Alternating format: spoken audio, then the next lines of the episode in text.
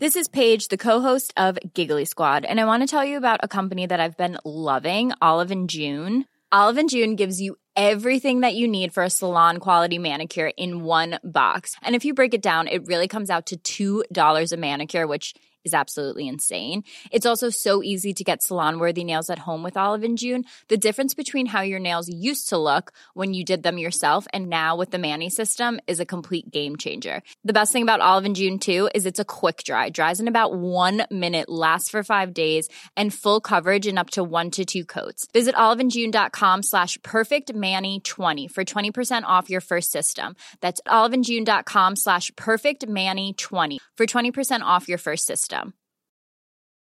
Hi, I'm Daniel, founder of Pretty Litter. Did you know cats tend to hide symptoms of sickness and pain? I learned this the hard way after losing my cat, Gingy. So I created Pretty Litter, a health monitoring litter that helps detect early signs of illness by changing colors, saving you money and potentially your cat's life. Pretty Litter is veterinarian developed, and it's the easiest way to keep tabs on your fur baby's health right at home. Go to prettylitter.com and use code ACAST for 20% off your first order and a free cat toy. Terms and conditions apply. See site for details.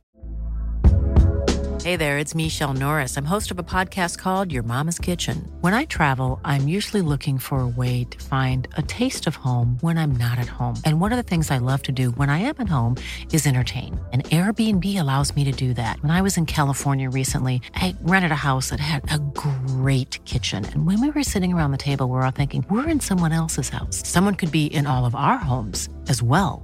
If you have a home, but you're not always at home, you have an Airbnb. Your home might be worth more than you think. Find out how much at airbnb.com/slash host. Chase Thomas pod, the Chase Thomas podcast. um, my nephew needs me to record. See, I hate. I already hate it. I hate it. All right, hello, and welcome back to another episode of the Chase Thomas Podcast, where I'm still the aforementioned Chase Thomas coming to you live from Knoxville, Tennessee, Everything School HQ over there in Denver, Colorado. Friend of the Big Orange, Denver Gazette, ESPN, Around the Horn, legend Woody Paige is here. Woody, good evening, sir. How are you? Well, I, I'm not a legend. I think that's when you die. No, you can Um, be a legend. You- There's a they, they have the term living legend for a reason. I was back uh, about a year ago. One of my best friends uh, died in Memphis, so I, I Mhm. went to Knoxville and I went to Memphis. And while I was in Memphis, I, I visited the grave sites of my mom and dad because I grew up in Memphis. My dad was from Mississippi, my mother from uh, South Memphis. And so I went out to visit with him and I talked to them and I said to my dad, who told me when I was a kid, you can't find your butt with both hands, son. he thought I was going to be worthless and maybe I am. And so I must tell you the story. I didn't quite remember, it had been a while. And, and it's one of those cemeteries where all of the grave sites are flat with the ground. hmm It's difficult to find, you know, where you want to go. Right. And it's been a couple of years since I'd been there. And so I went into the funeral home and this guy came up to me and he said, I'm the director of the funeral home. We're just honored to have you here. Mhm. It's like a strange thing at a cemetery to have Yeah. somebody say, honored to have you there. He introduced me to everybody else and they said, Woody Paige is a famous uh, Memphis journalist, uh, Denver. He's on ESPN. He's been on ESPN forever. And he said, in fact, if he comes and joins his mother and father here, he'll be the most famous person in this cemetery. and all I could think about is I was sitting there talking to my parents. I said, Mm. I hope I don't come be with you. I was, I was having one of those moments. Mm. Anybody's ever gone through that where you go back to visit someone who's died. And I said, Yeah. Just hope mom and dad that they don't have tour buses that come by and say, you know, we don't have Elvis, we don't have uh, Stax Records producers, but we've got Woody Paige, and people get off the bus and take pictures of my gravesite. So Yeah. anyway, That's funny. Do you have any Elvis stories growing up in Memphis? pardon me. Do you have any uh, Elvis stories growing up in Memphis? I'm writing uh, I don't want to call it memoirs, but I'm writing um, stories Mhm. of my life in sports and out of sports. And the title of, of the book, and I'm actually working on it today. Mhm. The title of the book is From Elvis to ESPN. Oh, okay. Uh, Elvis and I grew up uh, in the same government housing project, and he was about three. It's still there. It's right by. Have you ever spent any time in Memphis? I've never been to Memphis. Nope. Oh, well, you should go. Everybody goes and visits Graceland. I know. I need to go at some point. I just, it's funny to me that Tennessee is so big where, like, I'm from Atlanta originally. It's three and a half hours to Atlanta. It's the same distance from Knoxville to Jacksonville, Florida, as it is from Knoxville to Memphis, Tennessee. It's a, it's a haul. It was 400 miles when I went Mhm. to school in Tennessee. It was 400 miles, and we'd make it in like four hours and 15 minutes. Hold on. You got from Memphis to Knoxville in four hours and 15 minutes? There was no freeway system then. Okay. it's the most terrible story you ever heard, but we were 17 year old kids and there Mhm. four of us in a car driving from Memphis to Knoxville. And we'd go at night and you could do 115 miles an hour. So it's no wonder. So you drive through Nashville, you stop and Mhm. get uh, donuts at Krispy Kreme or something, uh, cups of coffee, and Mhm. uh, then we would continue. You asked me earlier about coffee when I was an all night disc jockey in Knoxville Mhm. on Cumberland Avenue, where our studio was around the just south of the campus, I want to say. And I was on from midnight to six, and I would drink coffee all night long to keep up because I was studying while I was playing music from midnight to six. And I found out that uh, I played a song, in In-A-Gadda-Da-Vida, that was 19 minutes long, and I would go to the Krystal hamburger place. I assume you've hit those. Mhm. Georgia and Tennessee. Yeah. I would go there and get my breakfast during the middle of the night. And I'd play this long song and I'd come back to the studio and I had plenty of time to do it. And I came back to the studio one night and it, and the record was skipping. This was long before there were tapes. Mhm. And the record was, it, In-A-Gadda-Da-Vida starts out da da da da. And it was going da da da da. da. And I went, oh, I'm in trouble. They're going to fire me. Nobody complained. None of the listeners called. Nobody at the station ever said anything. And I realized nobody was listening to me. and I was drinking coffee all night. And then I'd go to class at eight o'clock in the morning. So I Mhm. would try to study or whatever I was doing in the middle of the night. Anyway. I love that. Anywhere in your question? I don't think I so. mean, we're, Oh, oh, Elvis. Yeah. And back to Memphis. Did you ever meet Elvis? Oh, uh, mm, maybe 150 times. Oh, When I okay. was when I was five and he, six, he was 12 years older than me. I'm 77 Mhm. now, so he would be 89. Mhm. Um, I would walk down. So where I played was now St. Jude Hospital. If you've never gone to Memphis, but people listening to this podcast know where St. Jude Hospital is the most famous children's hospital in the world. Nobody ever Mhm. pays it out.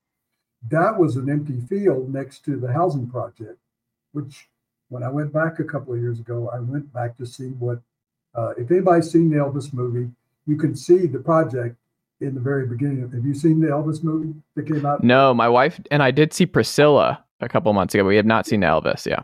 I watched that because I went to high school with her. I uh, didn't. Uh, I didn't want to see that. I'd seen the Elvis movie, but Mm. they show uh, Lauderdale Courts where we lived. You couldn't live there if you made over thirty dollars a month. Mhm. So it gives idea. My dad was making a dollar a day, so he was making about twenty-two dollars a month. And Mm. we could live there. And Elvis's father was an electrician, and so they they also moved there. Uh, and, and it was for mostly for people coming from Mississippi and Arkansas, because the Mid South was based in Memphis, Tennessee, being on the Mm. Mississippi. So people would come from the farmlands around there, uh, Eastern Tennessee, not Eastern Tennessee, but Western Tennessee, and migrate to the big city, which Memphis was at the time looking for jobs. So anyway, I would walk down two apartments away, two apartment buildings away, and there was a high school kid standing on the front porch with a guitar with greasy black hair uh, singing songs. And I would sit in the grass and listen to him. I was a little kid. And I, I'd, Mm. I'd been playing where St. Jude Hospital eventually became uh, the major hospital there for kids. And so I'd come every day and I'd bring like two or three of my uh, friends that I played with. And we'd sit in the grass and he would give us a concert every day. And we had no Mhm. idea. He, he was nobody. And I asked my mother, said, Where do you go? And I go, You know, there's a kid down the way. And she said, That's a Elvis Presley. He's trying to be a country singer or something. And so I kidded. And she said that Presley's about nothing because they were from Tupelo, Mississippi. That's where Mm. he was born.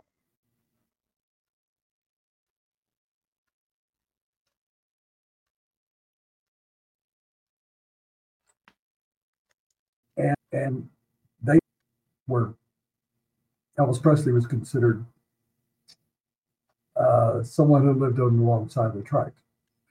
Mm. and so, anyway, later on, one of my cousins became, it was a famous group. His posse was called the Memphis Mafia. hmm And my family, when we had, uh, became lower middle class, bought a home behind Graceland. There was a subdivision called Graceland. And that's where I went to school was Graceland. And I would go up to uh, Graceland all the time. And uh, one of his uncles was the security guard. And he'd let me in. And I, my cousin, as I said, was one of the hangers on with Elvis. And I'd go over to Graceland and listen to them uh, play music and uh, go visit his grandmother who lived upstairs. And so I was around him. We played touch football. You could actually look it up on, on the internet. Mhm. Uh, we played in a touch football game against Elvis and his uh, uh, crew. Was he good? brought, pardon me? Was Oh, he no, good? was- no, he was a he was a mama's boy. He never played sports at all. He was a uh, yeah, Musician. he- Yeah. yeah. And so we were told it was guys I went to high school with. We were Mm. told tackle. It was touch football, like the Pro Bowl is. Yeah. Don't tackle Elvis. Don't even try to tackle him. Let him run for a touchdown. hmm So we were under no uncertain terms that we were not to tackle him or grab the handkerchief out of his pocket. And he caught a pass and he fell in a hole and fell on his right hand. And everybody rushed over. And my cousin, who worked for him, said, I told you not to tackle him. I said, he tripped, he fell. He's not an athlete. He broke his thumb. They took him to the hospital. He was in a cast for like six weeks or two months. He couldn't play the guitar, and it became a national story. And it is a national story. You can look it up. Mm. And we were blamed. They blamed these high school kids for beating up on Elvis. We never touched him. He fell Mm. in a hole that was on the football field, and people would find out that we were playing uh, touch football, and there'd be like 500 people would show up, and they Mhm. all all exactly what happened. But the story in the national newspapers and magazines were Elvis got kind of bullied by this high school football team, which wasn't true. So anyway, so So yeah, you played football growing up. Were you a good athlete? uh, I played. Uh, um, I played in the only game you haven't ever heard. You went. You went to graduate school. I know. I know you went to school in Georgia, University of Northern Georgia. You went to Tennessee to get your master's degree. Mhm. I played one year in the orange and white inter squad game. Okay. And what makes it interesting, I was a sophomore. What makes it interesting is Sports Illustrated, and you can you can Google this. Anybody listening, Google this. Tennessee put on an exhibition at the inter squad game. There were about ten thousand people there, in conjunction with Sports Illustrated, with twelve foot gyms 12 foot Mhm. rims. Because there was a lot of talk then, Kareem Abdul Jabbar, when he was Louis Alcindor, because of him and others who were becoming, who were seven footers that were playing college basketball, and they outlawed uh, the dunk. Mhm. And there was some concern about raising the rims from 10 feet to 12 feet. And so Ray Mears, who was the coach at Tennessee, agreed to do this experiment with Sports Illustrated uh, with 12 foot goals. And Coach Mears called me and said, You want to play in the game? Mhm. Sure, yeah. So what we found is that the ball would come off the rim farther out. The rebounds were easier for guards than they were for centers. And Yeah. you couldn't just get up and you couldn't dunk. And I ended the game with uh, uh, one basket, two points, and one rebound. And, and the Knoxville News Sentinel uh, still has that box score somewhere. and I got a call from one of the players when I was on ESPN. He said, "Are you the same guy?" Okay, we didn't know who the hell you were. Uh, Mm. yeah, I played uh, basketball, baseball, but I was a great athlete. But I was uh, the editor of this, uh, the daily newspaper, and I think as part of the experience, the basketball coach who I'd ripped in my column in the UT Daily Beacon and said he should be fired. I think he called me to try and uh, get me closer to side by asking me to play in the, that squad. So You and Paul Finebaum both have interesting stories about Tennessee basketball coaches.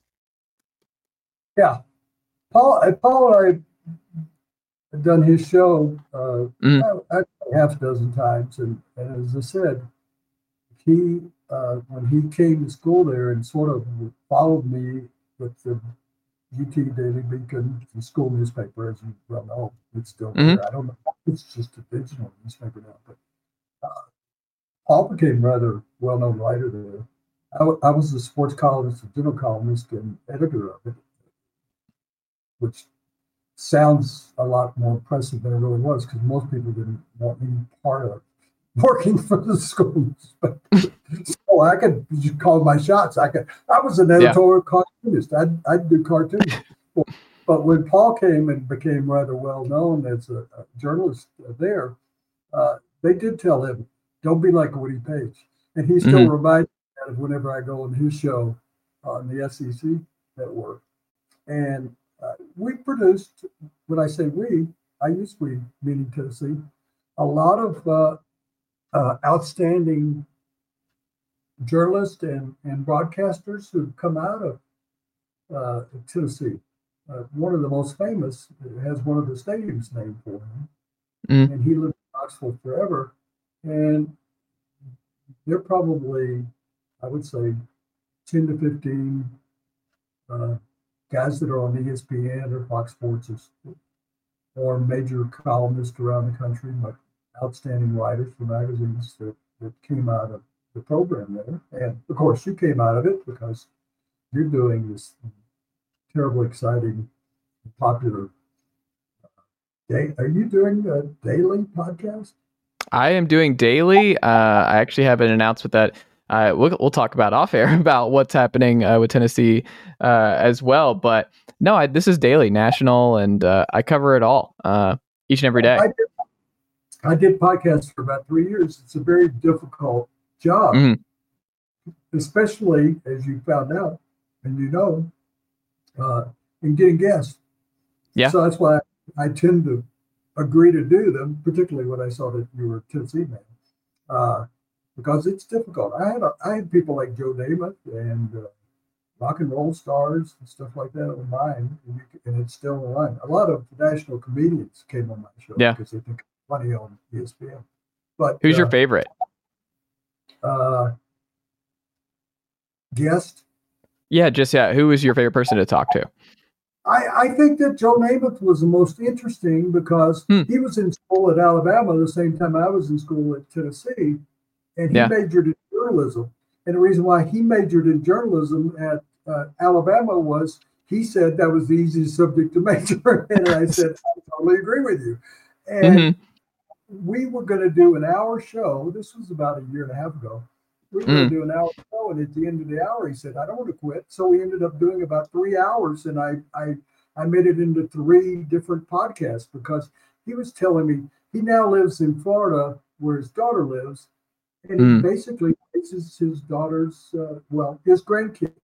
So he's in the Sarasota area, if you're familiar with that, and he he was fascinating uh, because he was Broadway Joe, and because they won the Super Bowl, and it was around that time when when I interviewed him, and I I never I talked to him when I worked for the Memphis Commercial Appeal uh, when they were coming to Memphis for an exhibition game when he played for the Jets, and that was the last time I'd really talked to him. And it was funny. I was a sports columnist at the Commercial Appeal, and I'd be working on my column, and I was talking to Joe Namath, and I hung up the phone because I got a phone call. The NFL set it up, and I said hello, and they and and Namath said, "This is Joe Namath. I'm supposed to call Woody Paige." And I was a kid, like I was you know, 22 years old, and Joe Namath is talking to me. Yeah.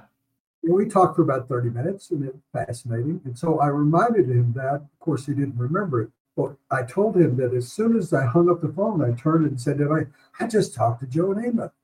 and my phone rang, and I wondered, who could this be? And I picked up the phone and said, I've got the high school track agate I want you to do. And so I got I went from Joe Namath to hmm typing up the results of a high school track meet. And I went, Yeah. it's a humble job. So it still is. Uh, on the podcast, that Lewis Black, who's a famous, uh, Oh yeah. uh, com- yeah, was been on TV for years. He and I, He's phenomenal. friends. Yeah, we've become uh, close friends, and he came on and did about two hours on the show. And the former commissioner of baseball. Uh, I had great fun doing it, but it was a lot of work, as you found out. So that's my answer. It is funny. People think you just put on your headphones and you just go, and that's just not how it goes. It's a Well, whole I'll lot more tell to it. I have a feeling about that because I do around the horn, as you Mm-hmm. pointed out. We're we're in our 22nd year. I think it's 22nd year, and I've been with ESPN about 23 years. And my friends will say to me, "Oh, so you show up, you do 30 sec, 30 minutes, and then you go home." Wow, Mm. you get paid a lot of money for that? Yes, I get paid a lot of money for that. I'd love to have that job. And I got an email from a guy said, I'm a plumber's assistant. Uh, I dropped out of high school. I've got a wife and three kids. And I go to the bar at night and I drink with my buddies. And they say, You should be on Around the Horn. You're better than those guys. And I said, I have no doubt you're better than I am. But you can't just show up and do it. Mhm. There's actually you know, 25 years went into preparing to be in that position. Yeah. But we spend for the inside story for people, we have conference calls on uh, Zoom in the morning. You, you're using another system, but we have a Zoom Mhm. conference call every morning for an hour and a half to go over all the subjects. Yeah. And that's the way all of these programs, because I did one out of New York uh, called Cold Pizza for years. With, I Mhm. worked with Skip who's now on the Fox Sports Network. And we'd get there at 3.30 in the morning and go through conferences and research for hours before we went on the air live for two hours every day. And so around the horn, just for the people who have, have ever watched it, we have about an hour and a half of a conference call in the morning. And then we start doing, I get up very early in the morning and go through all the stuff that I spend tonight. When we get finished here, I'll Mhm. spend the watching NBA games and NHL games. You want to get as familiar as you can because this isn't like someone covering Tennessee football, and that's what Yeah. they concentrate on. We have got to be at least familiar with or knowledgeable about every sport in the world because Yeah. every day. And I mean, I go to Olympics, and I've covered like I don't know, fifteen Olympics, and I show up at Olympics, and I wouldn't even know what how like Taiwan go. Yeah. Taiwan- I didn't even know what it was that I'd show up and cover it. And in Australia, I covered one of the greatest sports events of all time that nobody else was covering. That was uh, the heavyweight uh, championship wrestling match. Uh huh. And the greatest wrestler in the whole world from Russia had won like four Olympic gold medals and never been beaten and never been scored upon. And, and a kid from uh, Utah, Wyoming, beat him. Mm-hmm. I'm looking at it and I look around and there's no other press there because they're all covering the track and field. And I thought, I don't know how to cover this sport. And I had to find out in like 15 minutes. Anyway, we go Yeah. through the process. We do research. Uh, then I do makeup. Uh, have a an associate who does my makeup and my hair, and uh, we have more conversations before the show goes on. We tape in the middle of the day. It takes us about an hour and a half to do the show. So there's about, I would say, five, six hours a, a day that goes into putting together a rep. So that's the same way as you spend five or six hours getting guests, uh, preparing what you're going to do, whatever advertising, marketing you're doing. Um, it's not just showing up and uh, the, the show did start with uh, when they came to me and said we're going to do a con- uh, second show to Pardon Interruption, which became a Mhm. very successful show uh, on ESPN, a companion show. Yeah. And I said, we want you to be on it. You're the first person we're talking to. I said, well, what what, what is it going to be like? And they said, like Hollywood Squares. And if you think about, if you've ever watched Around the Mhm. Horn, kind of the concept where they said you're going to be like the middle square, Paul Lynde Yeah. Block. And I said, uh, is this going to be a game show? Well, well in a sort of way, because we're going to score it. Mm-hmm. And people always ask me, do you know who's going to win before? I don't know until the last moment. And there are a lot of times when they go, you've won, what's your 30 seconds? I have no idea because I didn't think I was going to win. I'd be like eight points Yeah. behind. Anyway, there's a lot of work that goes into it, just like there does in your job. Like I think that everybody that either is going to school or has a job realizes that it's hard work. Yeah. Whether you're selling insurance, whether you're a plumber's assistant, or whether you're doing television, we we have fun at it, but we work at it. You have to Yeah. work at it. There are mistakes made, so we redo segments. We might go too long, so we retape a, a segment. There are breaks to put in the highlights for the next segment. There are questions about whether the, that segment actually was very good or there was a mistake made in statistics because when you're talking fast, and you know this, when you're talking to somebody, Yeah. you may not get every statistic or every team that played in the bowl correctly or every play in the Super Bowl of the last weekend. So it, it's interesting. Uh, When I was in New York with ESPN for three, a little over three years, I think it was, I was doing six shows, uh, six different shows every week that I was doing. Hmm. Around the horn, I was doing a show with uh, Skip Bayless in the morning, a two-hour show that was like the Today Show. That was E Yeah. ESPN's version of Good Morning America, called Cold Pizza. We did a show called uh, First and Ten. We did a show called First Take, which is still on Mhm. the air. with Stephen A. Smith. Uh, we started that. I was doing a show that was a takeoff on American Idol, and it was called uh, Dream Job. And twelve thousand applicants would compete to be on. Was this the show. Wendy's one? Uh, I- The one know. sponsored by Wendy's? What was that? The, the searching for America. I remember a Wendy's one years ago. They, they, they, there were a lot of ESPN sports bars then. If you remember that, when ESPN the ESPN Zone? Is that what it was called? ESPN Zone? And Mm. so people could apply and they'd have uh, auditions at all of the Yeah. ESPN shows. And they narrowed it down to 12. And I was one of the judges, like on Mm. American Idol or, you know, America's Got Talent. The winner got to be, and most of them, I think, were, you know, in the departments of communication, like you, you have been. for journalism. And they narrowed down to 12 and we would cut one a week. So it was like 13 weeks. Stu Yeah. Scott, the late Stu Scott, who was one of the best guys I ever worked with, was the host of the show. I- I'll tell you one story that came out of that. Be interesting. Uh, Stephen A. Smith was a judge. I was a judge, vice president of uh, ESPN, who hired people, was a Mhm. judge. There were three judges, four actually, one other. And we'd work on that for like 18 hours. It was live, Yeah. but only the that was on. We would work throughout the day and the night with the 12. And so we got to the finals. We did uh, three, four seasons of that. Uh, and we got down to the last two. And one of them wasn't very good. He ended up doing but they kept saying to me, he's got a great personality. Would you vote for him?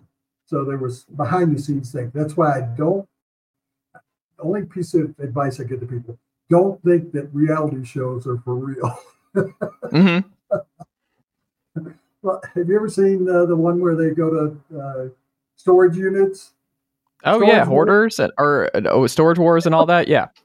put stuff in those storage units? I mean, Mhm. storage units have dirty clothes in it and newspapers. Yeah. They put diamonds in there and people discover it. So Mm-hmm. all of the, the there's no way that these shows are live. They have to be Mhm. taped all the anyway. So they, they would say the producer would say, uh, what do you think of this guy? And I said, not very good. Well, he's got a great personality. Can you help us out here? And I said, I don't want to be put in jail for fixing a reality show, but there were we were down to the two finalists, and Stu Scott, as I said, was the host of the show. And the one guy was really good, and he ended up winning.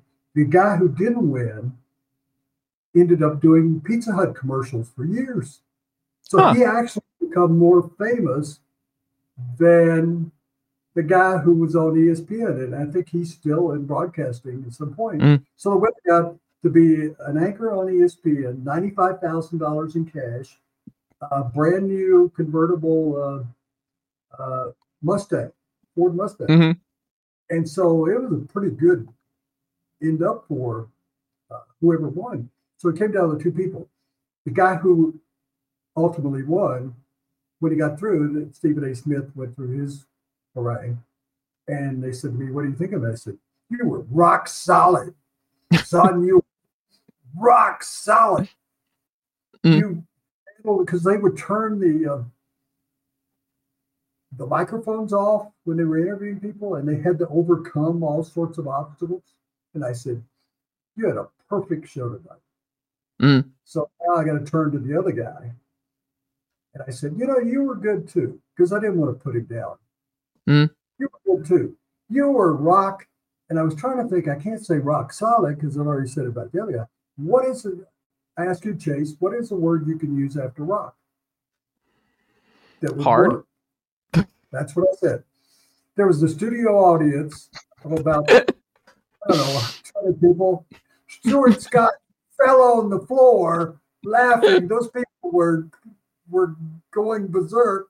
And I'm saying to the guy, you know, you were rock hard. You were rock hard. And I went, that's not what you want to say on live national TV with a million people watching. And we laughed through that.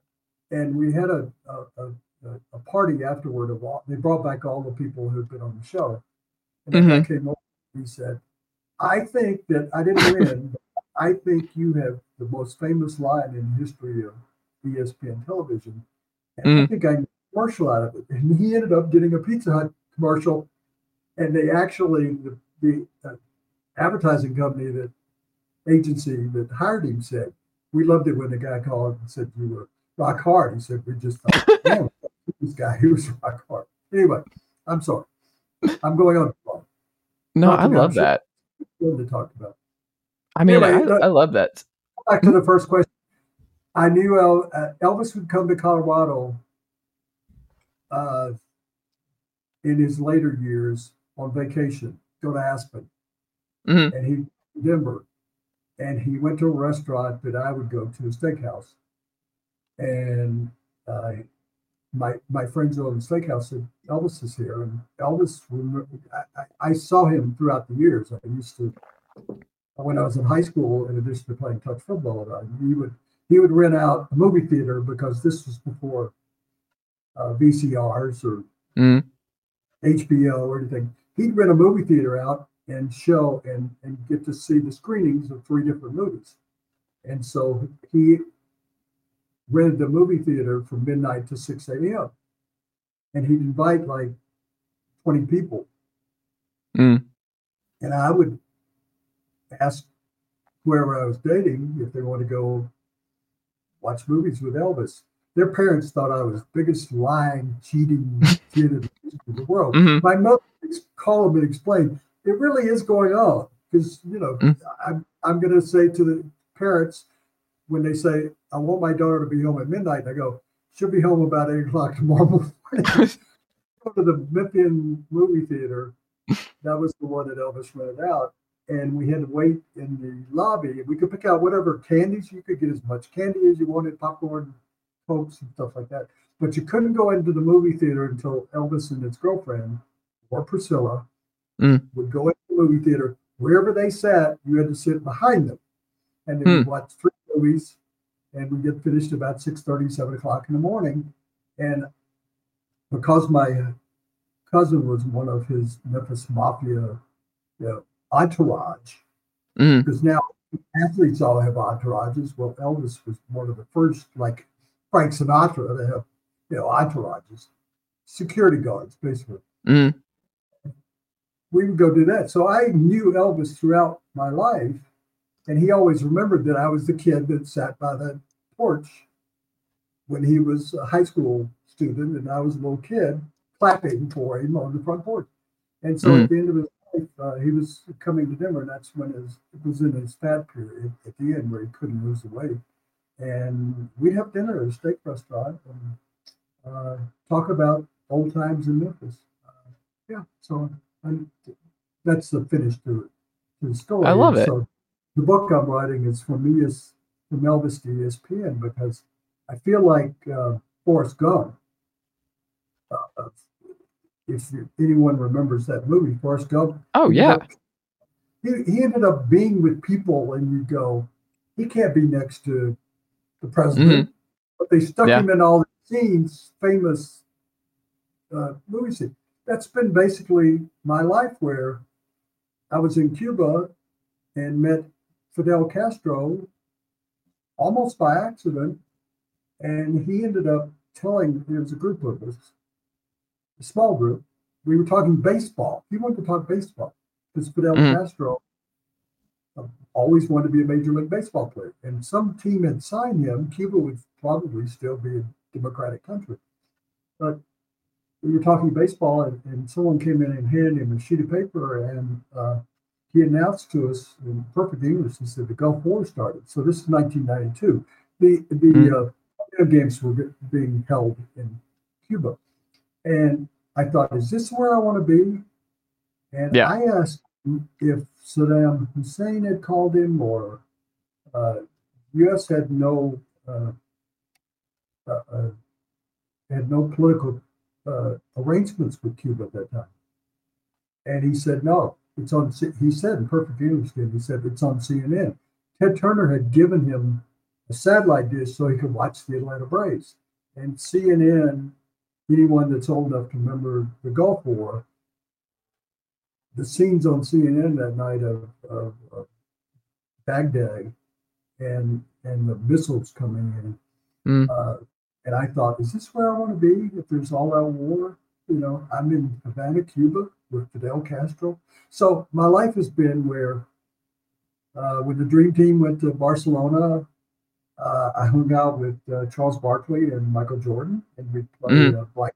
We'd go play blackjack, and then we'd uh, go out drinking. And I remember Charles Barkley saying, uh, "Can't be a drunk in this town because they were training in Monte Carlo, the Dream Team, the original." Mm-hmm.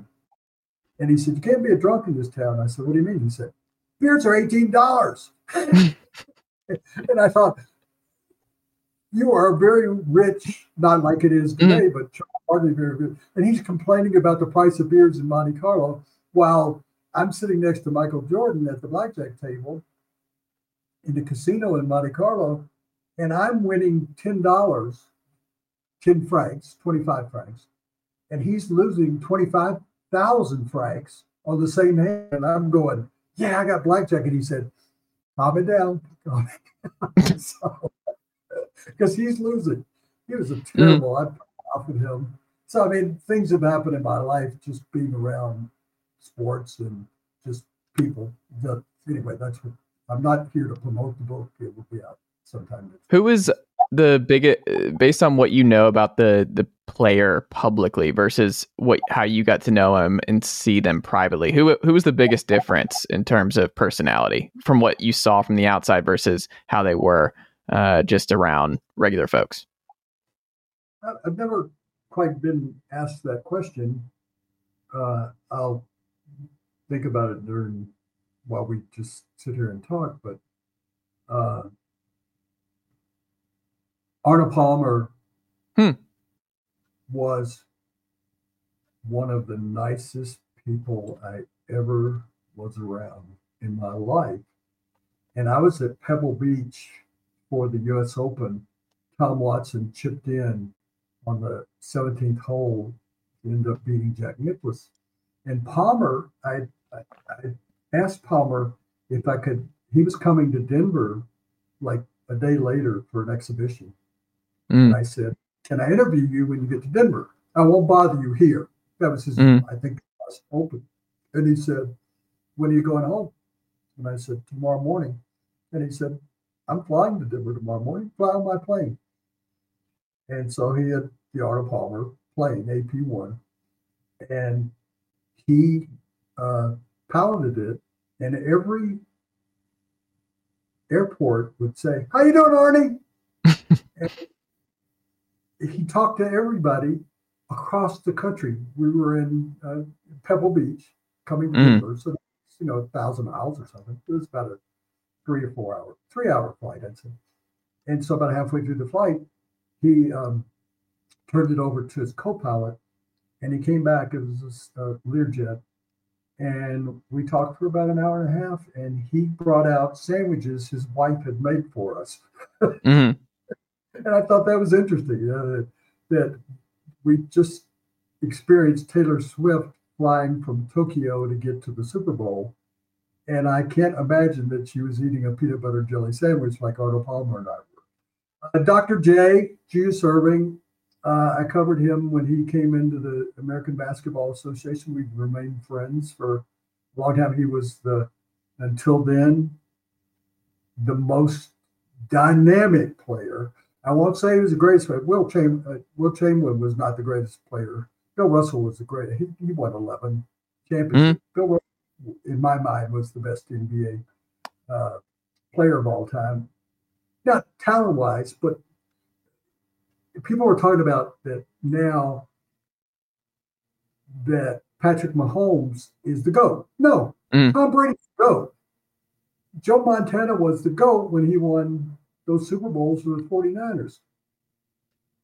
Are they the most talented players? No, but the greatest of all time was Wilt Chamberlain. Mhm. Julius Erving was the most acrobatic. I don't know. I wrote a line when I saw him play in his first ABA game. Nobody ever heard of Julius Erving. He was a kid that came out, you know, came out of school early out of Massachusetts. He was playing in the league. Nobody paid any attention to the ABA.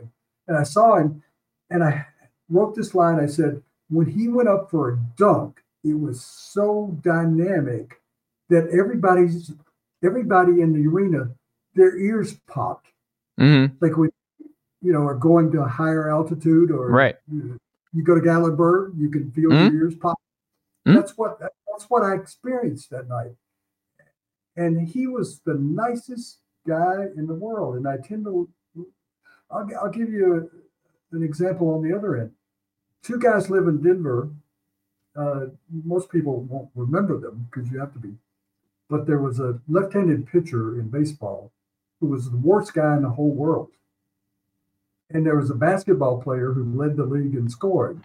I'll say his name because I've done a magazine article on him and had him on my podcast. Rick Barry was one mm. of the great basketball players of yeah. the 60s and 70s. Leading scorer, great shooter.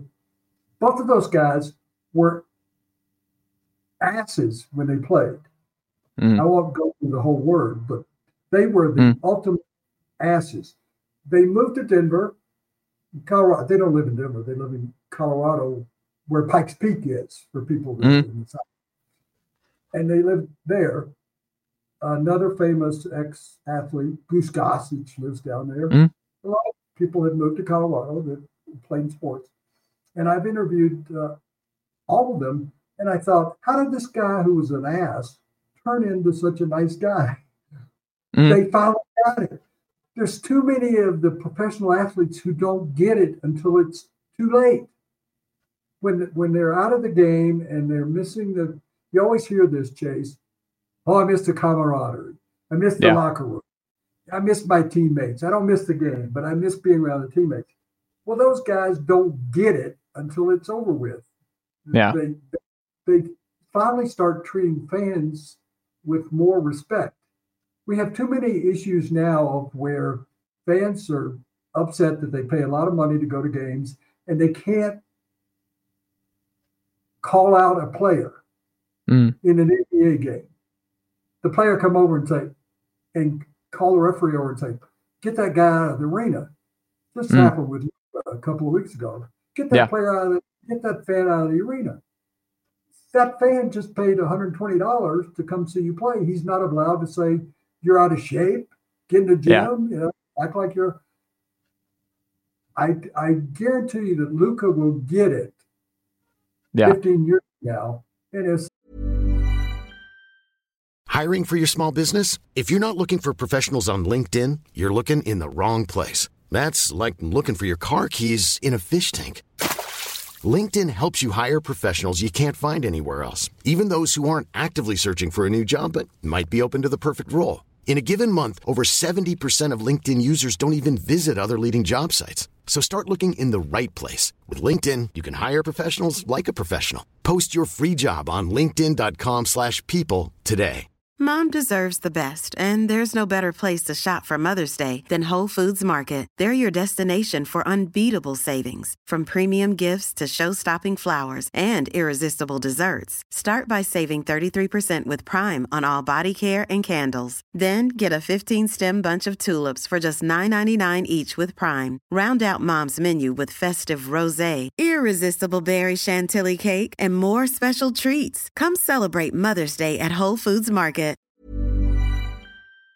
say, oh, yeah, it, all of that's gone, and I'm going to start being nice to people. So I think that uh, you said people that aren't like, I just saw that Jay Cutler blamed uh, Brock Purdy for the uh, Super Bowl loss. Mm. Jay Cutler, who had a went to Vanderbilt, hmm. had a 10 year career in, in, in, the NFL, went to the playoffs once, I think, maybe. Probably the Bears' best quarterback in my lifetime. I'm 32. Yeah. Uh, biggest jerk in the history of the world. Hmm. By far. That ever, biggest jerk. And he did a reality show with his wife. I think they broke mm. up since it. Yeah. Did a reality show. Now he's being nice to everybody. You know, he's he's Jay Cutler, the nice guy. He joined a country club here in Colorado. It cost hundred thousand dollars a year, and he'd take eight guys out, break all the rules, wear sh- shirts untucked. I mean, these are classic golf clubs. He'd wear his cap backward. They'd throw beer cans on the on the greens and stuff like that. And after about six times there, the president of the club met him as he was coming off the club with his five guys that were all drunk and said, Here's your check for $100,000. You're kicked out of the club. That was Jay Cutler in a nutshell. Uh, players hated him, fans hated him. I thought he was just a complete jerk. So I think you were saying who who would be. I've tried to give you maybe a couple of people Arnold Palmer played his last round of golf at the Masters, and I'd cover it every year. And it was my most enjoyable sports experience. And I was walking for Arnold Palmer's last round because I'd gotten to know him. I told you riding on the plane with him.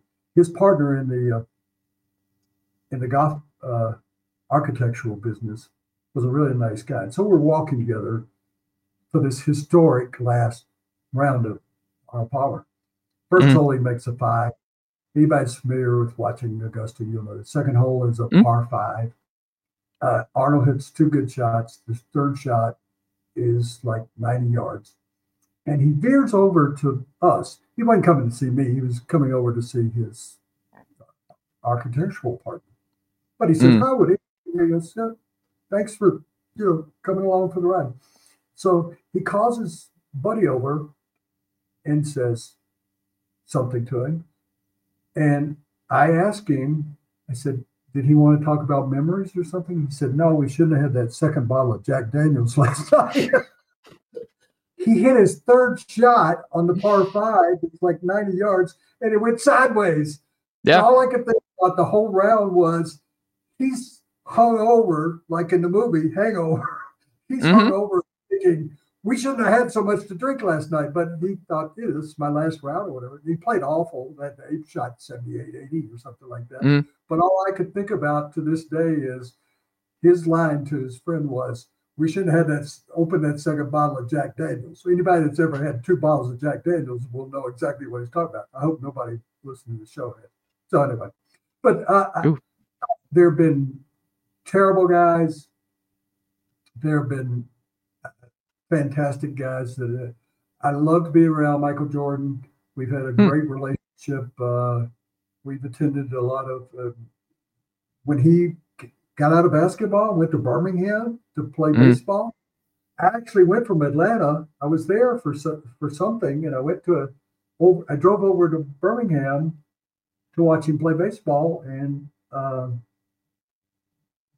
uh, we played golf, and we talked about his his baseball game, and I knew he was going back to the NBA. He couldn't play baseball. He couldn't hit the curveball, Mhm. but he. What kind of genuine fellow would you know, a sports writer that he would see occasionally? But we played in that uh, celebrity pro tournament in uh, The pro am. hmm in- the one the tournament that's in every year in uh, Is it in California? yeah on the California of Nevada. Yeah. Uh, Mhm. We played in that, and uh, he and I drank all night. But I said, let's don't drink two bottles of Jack Daniels. Let's be in the play. But anyway, I, Were you nervous? Like you're just sitting here with the greatest basketball player of all time, the most decorated, everything else. Like, were you nervous? Like when you're in those situations with somebody like Michael? no, I I think I've only been nervous in in in uh, being with uh, like a vice president of the United Hmm. States. Uh, when Al Gore was vice president, uh, he grew up in Tennessee. You probably Mm-hmm. of that. His, his father was a senator from Tennessee, and Yep. Al Gore was a journalist at uh, in Nashville. And I met him in high school, and and even though I had known him, not we weren't friends, but I had known him from you know convention and or journalism convention, high school journalism convention, and I'd met him a couple of times.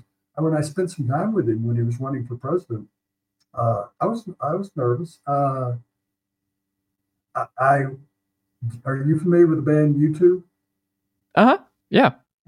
Um, and they, uh, I was invited by a rock promoter who was a good friend over to his house to watch a uh, pay-per-view heavyweight championship fight Mhm. that I didn't. I went to practically every one in Las Vegas for years and years.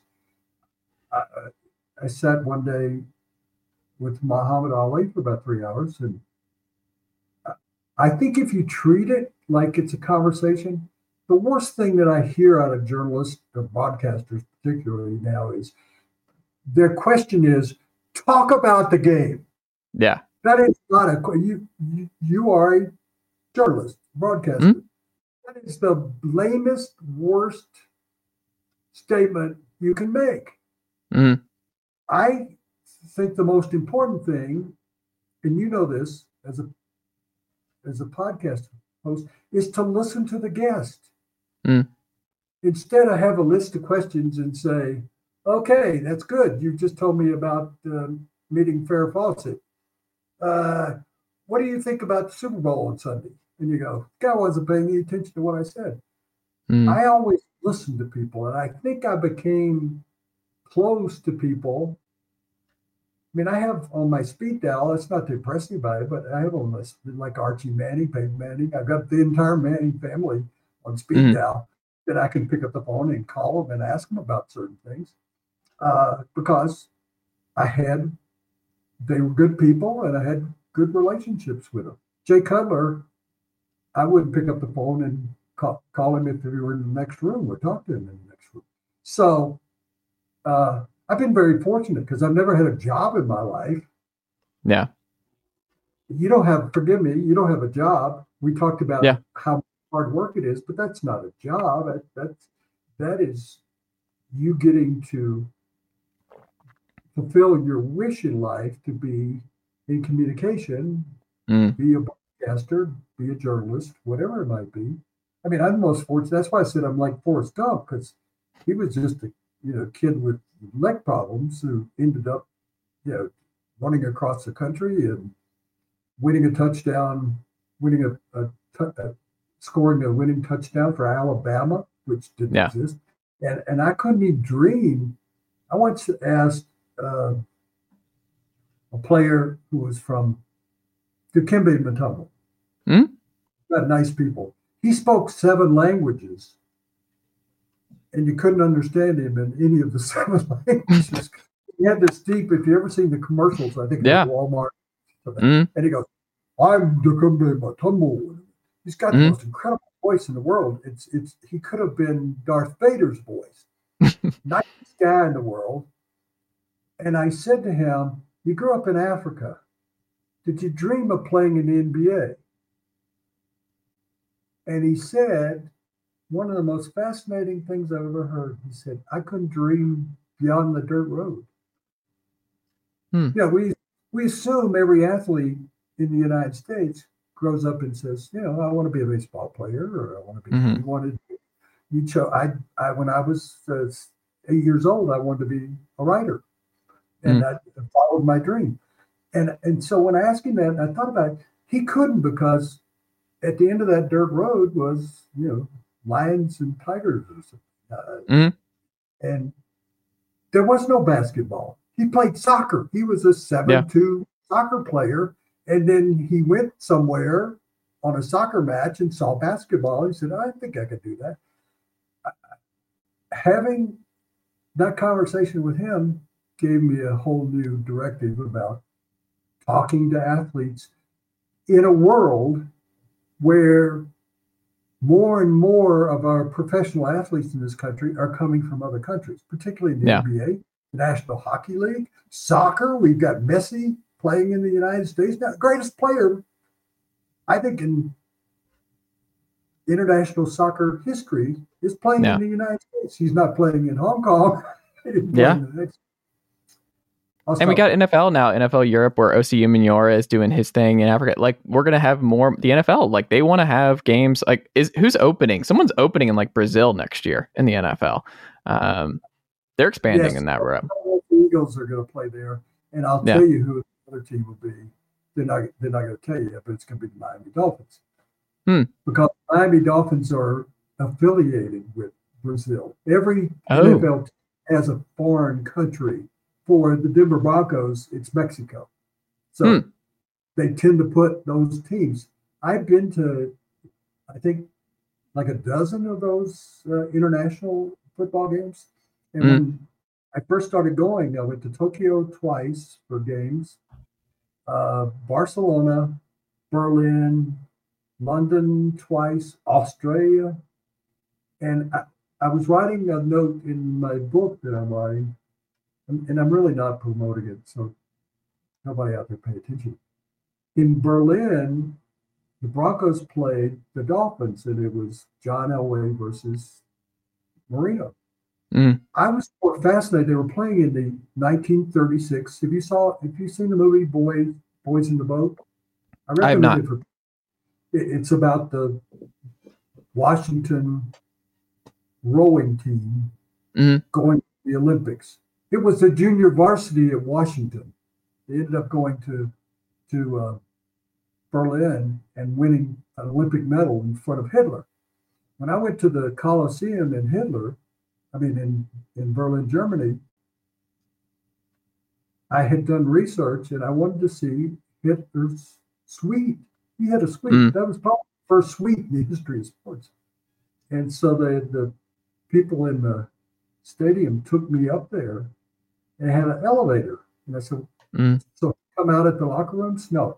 That elevator went down and went into a nearby neighborhood and tunneled so he wouldn't nobody could see his car coming in or going up. And he he was in that you've seen the movies, Jesse Owens and. Mhm. everybody seen some where he's standing over there waiting for you know the German athletes to totally destroy the world, which they didn't do against the American athletes. And to be in that suite and think about Hitler being there and all the atrocities and everything. I'm just constantly amazed being in Australia and going to the outback uh, during the Olympics because I wanted to go where they made the uh, Mad Max movies.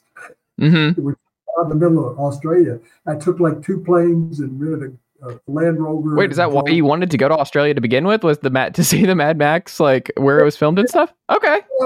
I was curious about going to going to the Olympics, but I wanted to see the Mad Max where they made the Mad Max movies, and I wanted to Yeah. see kangaroos. I'll make a real quick story. I, we're going on too long, and I, I'm not answering your questions, and people are going, he's he's gone off the rails. But I went out to the outback to see where the Mad Max movies were filmed, and mm-hmm. I went to kangaroos in the wild, and I went up to a forest ranger, a, a ranger station. They sent me Mhm. out there, 200 miles from nowhere. And I go to the ranger station, and I uh, he said, "What? Why are you here?" And I said, "Well, I'm covering the Olympics back in Sydney." He said, "We're like a thousand miles from Sydney. It's like going from LA to St. Louis. That's kind of where I was uh, in this country." And he said, "What are you doing out here?" And I said, "I want to see kangaroos in the wild and to see Mad Max." He said, "Well, Mad Max is on the road you're on." Uh, Mm. kind of he said, "So here's a loaf of bread. I'll make this short. So here's a loaf of bread. Go down about five miles on the right. There'll be a hill. When the sun starts to set, the kangaroos will come out. Feed them the bread, and you'll see all the kangaroos you want to. So I go down there, stand on the hill, got this loaf of bread, like everybody's got at home. I opened it up. Suddenly, as the sun's setting over the hill, uh, 250 kangaroos came over the hill. hmm Big heads, uh, female uh, kangaroos with babies in their faces. And I went, I was expecting like five. I have a loaf of bread and I'm not Jesus Christ. I can't turn this into. It I started throwing pieces of bread and backing up toward the car, which is about 100 yards away. And I'm backing, and they're like closing around me. And I finally get to the car and I kind of throw the plastic bag with whatever's left. They're jumping on the car. And I start backing up, not wanting to kill any of the kangaroos. And I go back to the ranger station and I said, and the guy's laughing. He said, Do you, mate? Good day, mate. Do you see uh, kangaroos? And I said, Yeah. I said, What is your job? Is your job to protect kangaroos in the wild? He said, No, my Hmm. job is to kill kangaroos. There are more kangaroos than there are people in this country. Kangaroos are all rats here. I said, Mhm. How many did you kill today? And I, he said, 82. And I said, 82? He said, Oh, yeah. And I said, So I didn't need to be so care, careful about backing up with them all over the car. It was like the birds, if you've ever seen them. And he said, Oh, yeah, if you'd have run over five, that would have helped my number for today. And I thought, this the thing in the world. I'm in the middle, I'm in the, as far south as you can go in the world, talking Yeah. to a ranger. Rangers in this country prevent forest fires. They protect bears in the wild. Down there, he's got a gun and he's shooting kangaroos. That's what he's a ranger. So my stories are about sports are terribly uh, in Norway, Lillehammer, when you were a younger man. They had the Winter Olympics. I called the, uh, I reached out to the Goodyear blimp uh, pilot and I said, Can I ride with you one day? He said, Sure. Mm. We rode all over Lillehammer and went over about eight events and we saw deer running across the, the, the hills. And it was one of the most fascinating things that you- you were talking to me about, most fascinating things that uh, I'd ever seen in sports. And I always tried to take sports uh, in the proper perceptive perspection and not treat it as life or death. Mhm. I would go to the Olympics. Rick Reilly, who's a famous sports writer that I mentored, was with Sports Illustrated and was the most famous you know, sports writer probably in the country. He they had the Super Bowl in Tampa Bay, and he said, "What are you doing? I want to follow you. What are you doing?" Because he would always say, "What's the story here?" And I said, "I'm going to a nudist colony." And he said, "Why are you going to a nudist colony?" I said, "How do you tell at the nudist colony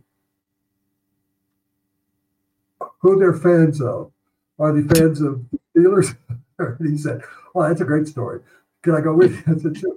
So we went to outside of Tampa, about 25 miles, to a nudist resort Mm. that was located on Bear Ass Road. And there were about 100 nudists. And we went around saying, Are you pulling for the, Pittsburgh Steelers or are you pulling for the Cowboys? And, and they said, Why don't you join us? And Rick and I looked at each other. No, we're just here as journalists. Uh, and, and, and, and I come back and people go, So what? who did you write? It would be Media Day at the Super Bowl. And Mhm. because there's 5,000 journalists asking stupid questions.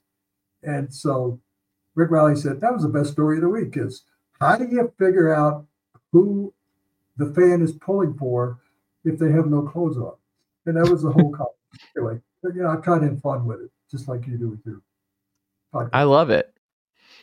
Well, Woody, uh, we'll go out on this front here. Um, you're wearing the Tennessee hat, and I'm curious, as seeing as someone who's seen a lot of Tennessee athletics over uh, over the years, who would be on your Tennessee volunteer sports Mount Rushmore? Who all time fits the bill for you? Who who are those four?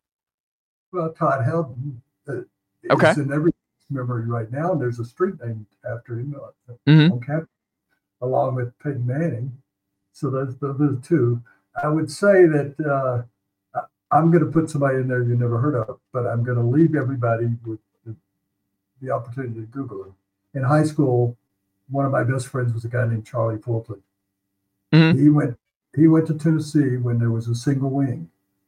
Our high school in Memphis played single wing when it was no longer being played. Tennessee Yeah. was one of the last major schools to play single wing. He was the last single wing tailback and the first quarterback in a real system Mhm. for Tennessee. And he went on to become the most valuable player in the Canadian Football League. He was my high school teammate. He was his name was Charlie Fulton. I put him on my Mount Rushmore. Uh, I love that. basketball, I became very close friends with a guy named Tom Boerwinkle.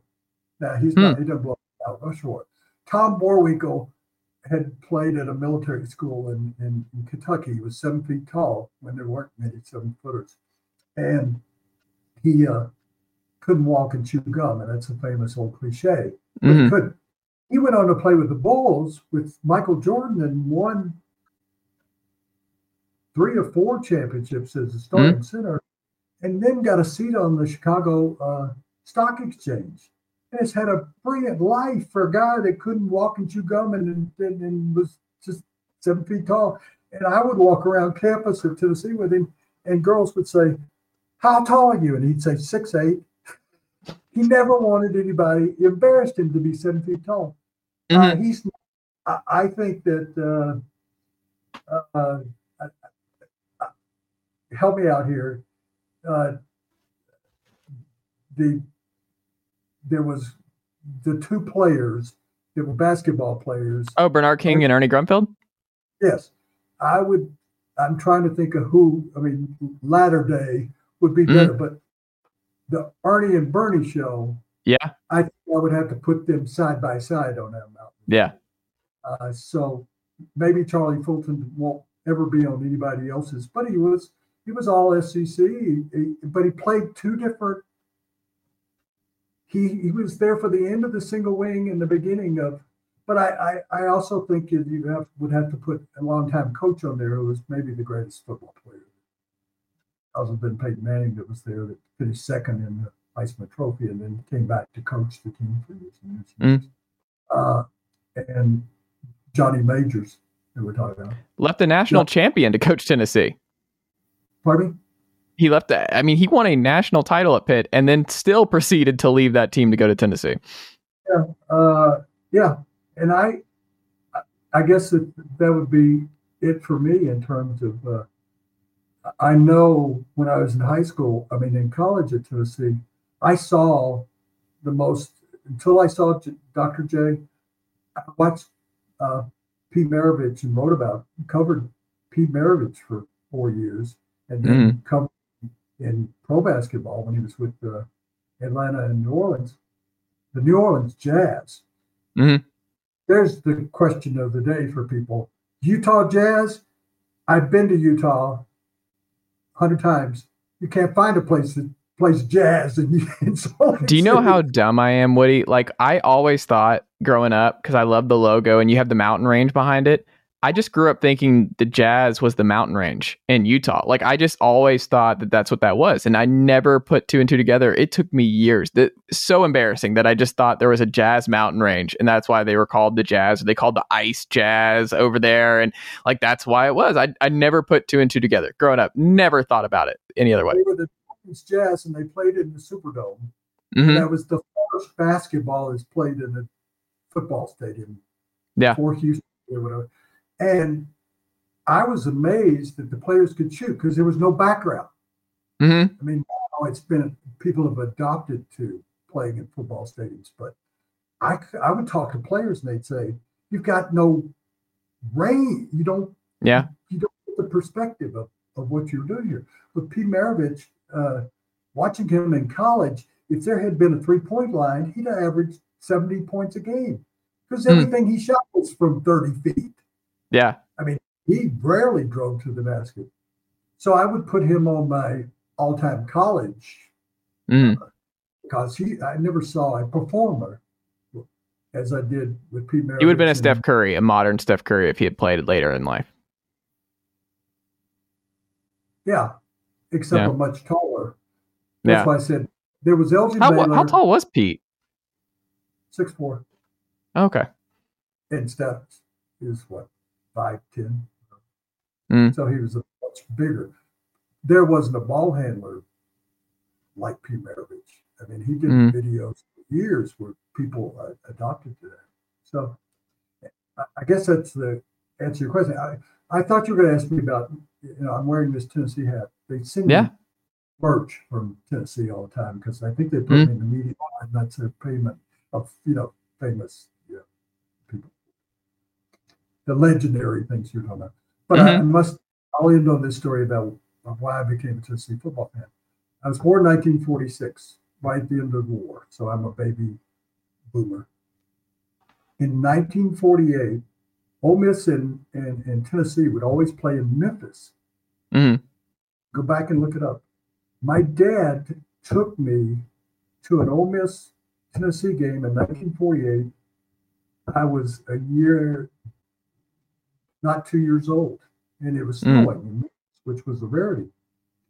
And I didn't know that. Of course, I was two years old. I didn't know it until I was you know, 12 or 13. I asked my dad about it. He said, he was a Tennessee. I said, you were from Mississippi. He said, I was a Tennessee fan. I liked the colors. Uh, hmm I liked uh, Tennessee under a famous general who was Mhm. coach of the team. And he said, maybe you'll grow up to uh, be a Tennessee fan. And my dad, who, who had terrible diabetes, died young. And uh, I thought, my dad wants me to go to Tennessee. First person in my family that ever go to college. And he wants me to be a Tennessee fan. And so when I wear this hat, it's not only done, you know, to honor Tennessee, it's my alma mater, but to honor my dad, who was a Tennessee fan when he was from Mississippi. it took me to I a game when I was too young to even know, you know, where I was. So, but he, he thought, you know, that's what a dad does. Dad takes a son to a sports event. He took Mhm. me, I, I was thinking about this a couple of days ago. I, I went on this. We would, he would take me to minor league baseball in Memphis, and that was the Southern Association. They're from Georgia. There would be the Atlanta Crackers, which you can't Yeah. name it Atlanta Crackers now. That Mm. has another old combination. Birmingham Barons, the Yeah. New Orleans uh, team, Memphis uh, was the Chicks, Chickasaws, Hmm. named after Native Americans. And my dad would take me to minor league games. And I would say to him in the 50s, why can't we, we never used derogatory terms, but my parents will, would say colored people, because that was not considered uh, uh, derogatory. hmm I mean, it would be now. And I'd say, why can't they sit in the stands with us? They had to sit out in my field. And he said, they're not allowed to do that. And I said, why? He said, it's unfair. It's not right. And the next week, he took me to a Negro Pro League hmm that was the Memphis uh, Red Sox. And there were the same Southern Association white teams, and there were these black teams that were in the South. Hank Aaron, Willie Mays. Mm. Uh, and my dad said, Don't you find it funny, son? And I was a kid, and he said, White people can sit anywhere they want to in this, you know, in this hmm ballpark. But and black people can sit anywhere that next to each other. He said that's the way it should be. So I I try to I'm I'm I'll close with this. I, I've been uh, voted to the Colorado Sports Hall of Fame, and the induction is in uh, April 17th with athletes. And and I've Mhm. always you shouldn't put journalists in a Sports Hall of Fame. Maybe you put them in a wing or something, or in the bathroom. But mm I was I was very honored about that. And uh, Peyton will probably give back his award because he's in that, too. And he, he Mhm. wanted to give back the other one, so he'd give this back. And Todd Helton's in the, you know, there are a lot of Tennessean or Mhm. Tennessee backgrounds that are in the Colorado Pro Sports Hall of Fame. hmm I- I'm going to, my name is Woodrow Wilson Paige Jr., and I'm going to spend my 10 minute speech honoring Woodrow Paige Sr. hmm He's the one who should be getting that. So I don't want to end on a bad note, but that's, that's, uh, or sad note or whatever, but I think he deserved, because without him taking me to a Tennessee Ole Miss game in 1948, without him taking me to minor league baseball games, without teaching me about sports and playing you know, ball in the backyard. And I have one daughter. I'll end on my story. I have one daughter. She's a very successful computer scientist. And so when she was about eight or nine, uh, I came home from covering a game or something, and she had a glove and a ball in the backyard. And she Mhm. said, Dad, let's throw the ball around. And I said, Why would you want to do that? And she said, I know you wanted to have a son. I said, No, I want to have a daughter. She said, Well, I'm going to be your son today. And so we tossed the ball. And Mm. that took back to my dad. And what he did for me is that she felt like, you know, I didn't have that father son relationship, but I can promise you that my daughter is my best friend now. Mhm. And I'm glad. I'm glad I had a daughter because if I'd had a son, I'd have to drag his ass to every sports event I ever went to, and she never wanted to go to any of them. So, and I've done. Uh, I get. I know this going to sound strange, but I figured it up one day. I've done ten thousand sports events in the Wow. last years. I mean, uh, I was doing over two hundred sports events for the last fifty years. I'm seventy-seven. I was doing this in high school. I was doing it in college. I was doing it. So you you figure it out. I was doing 200 columns a year for 50 years. That's 10,000 sports events that I've covered. So Mhm. take that with you, Chase. Try and match that one. I'm not going to catch that, Woody. There's no way I'm catching that. There's no way. Uh, I don't know whether that's a good thing or a bad thing. Uh, I think it's great. It's like you said, it just kind of speaks to the Forrest Gump nature where you just found your way into everything. Like you're you're just you're all over the place, and this is why uh, the book's coming. I can't wait to read it. I, I'm excited for when this uh, comes out, uh, Woody.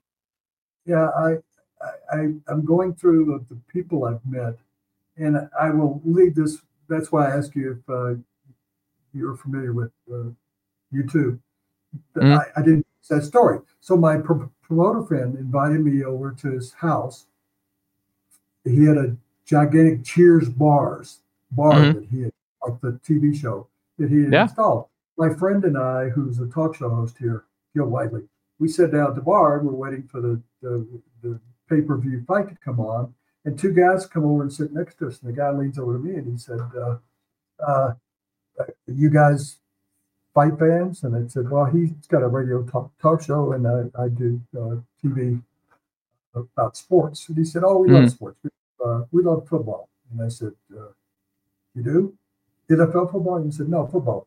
We're from Ireland. And I said, Oh, you're from Ireland. Uh, uh, what do you do there? We have a band. And I said, Oh, really? What's the name of your band? He said, U2. This was the biggest band in the world, and they were in Denver for for a concert, and the promoter invited them over because they loved watching championship fighting. And we're sitting Mhm. there going, "Well, I hope your band does well." and it goes another Forrest Gump moment in my life where I, I'm acting like uh, you know chocolates. Yeah. So, thank you for having me on. I'm sorry we've gone over, uh, but no, uh, this has been amazing. thank you I'm for just thank you for being And, here. I mean, this has been an absolute delight. I've learned a lot. I've laughed a lot. I Woody, you're just the best, and uh, it's cool to connect after watching and reading you for so many years. And uh, um, it's just too. Hey, Tennessee brings people together. You and I, like you, you never know where the Tennessee Vol Network uh, might take somebody. Yeah, I, I still think in my life, and I will end on this, that uh, having been a broadcast, I mean, I've actually done uh, three games at the Super Bowl and Mhm. Monday Night Football, and I- was a candidate to be. Uh, uh, I got beat out by a guy named Tony to be in the booth on Monday Night Football, Mhm. and and I shouldn't have done it, but uh, I think my training in Knoxville and my love for Knoxville and being able to walk downtown from the campus and go past where there was a World's Fair and Mhm. I think there's remnants of it.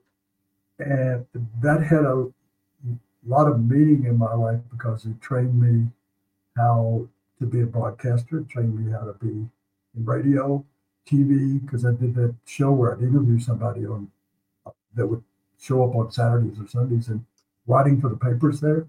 That uh, that was my formative years that I actually learned that maybe I could do this for a living. So I have the I have a strong connection to Knoxville, Tennessee, and the people of Tennessee, and uh, I spent more than half my adult life in, in Denver, but uh, never lost my love for the state and and especially uh, the uh, the college that kind of put up with me as incorrigible. And I, and I always uh, there's a bridge over Cumberland. So you went to school in Tennessee. I'm end with this. Yep. The bridge over Cumberland. I was a Right. columnist. I would write every day for the paper. We had people killed crossing that street in Cumberland, crossing from one dormitory to the other dormitory on the Mhm. other side of Cumberland. I kept writing about it.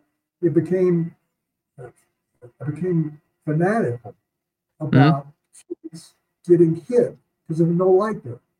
Yeah. And I kept writing, there's got to be a bridge. There's got to be a Yeah. bridge over. And they finally put up a bridge and they called me and they said, uh, We want you to come to the bridge. You're the one that wrote about this for a year and a half. And I went up and they have a little sign on the bridge that said, uh, Woody Paige Bridge. I love that. I went back about two years ago. I told you that was last time, and I went up and I walked over the bridge because it saved a lot of lives. Yeah. I walked over the bridge and somebody had taken my name plate off the bridge. I'm gonna work on that, Woody. That's my new. That I'm here locally. I'm gonna work on getting Woody Paige's name back on the bridge. A lot of statues taken down in the South. Mm. I think that they're taking down nameplates of people who had not distinguished themselves and so on. But but that bridge was my was my uh, accomplishment while I was at the University of Tennessee. I love it. Woody, thank you so much for the time. Go watch him on Around the Horn each and every weekday. Go read him in the Denver Gazette. Go to woodypaige.com for all information about what Woody's got going on each and every day. And Woody, thank you so much. And uh, we'll have to check back in again soon. Stay in touch, Jace. Uh, and all of you out there, email me at woodypaige.com or woodypage at uh, it's woody, woody.paige at gazette.com. And I, I respond to everybody. I spend entirely too much time talking, like I have on this, this show. You got me started. And I spend uh, too much time replying to everybody that writes me because uh, it, it's like what athletes who sign autographs, they Mm. say, uh, if people are nice enough to ask for an autograph, I mean, it, I get that with photo ops. So people, you know, Mm. selfies. and I always tell them it's five dollars, and they go, "You're charging five dollars?" I said, "No. If you want a selfie with me, I'll give you five dollars." Take care, Chase. I love it. Woody, talk soon.